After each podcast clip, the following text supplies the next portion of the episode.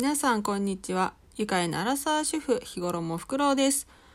この番組では私自身のことや感じたことをただただ話すだけの番組です。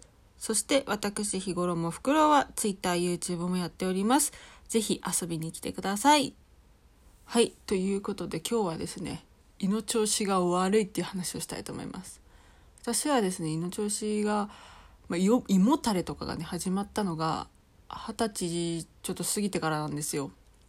あとねその時はね仕事のストレスとかもあって胃の調子悪くしちゃってよく内科に行ってお薬もらってっていうのをしてたんですけどまたね今回久しぶりに胃の調子が悪くなってでしかももう前とは比にならないぐらいの痛さっていうかもうなんか気持ち悪さで吐くっていうね気持ち悪さじゃないんだけどこう食べ物を食べるとすごい痛いの食道がチクチクするっていうか。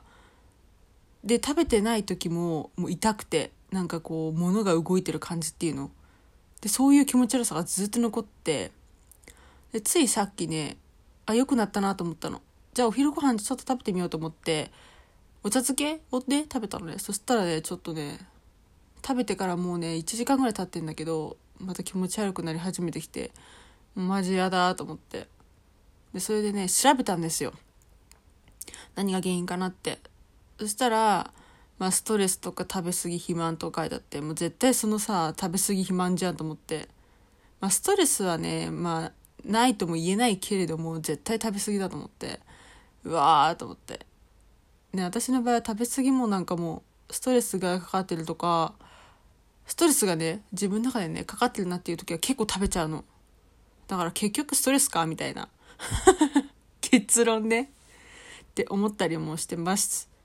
してますって言ってもねもうこれからどうしようみたいな。病院行ってもいいんだけどまあちょっと様子を見てね胃に優しいものを食べてそう回復するのをね待ちたいなって思います。あこう話してるうちにもねこう食道にね動くのよ。なんか食べ物が動いてるのか分かんないけどもう気持ち悪い。ああこれでもしかしたら逆流性胃腸炎みたいな感じなのかなって思ってるんだけどどうなんだろう。まあでもねこのね気持ち悪いのに負けずねちょっと頑張って生活していきたいと思いますっていうことで皆さんもね気をつけてください。食べ過ぎストレス。ってことで今日のラジオ終わり。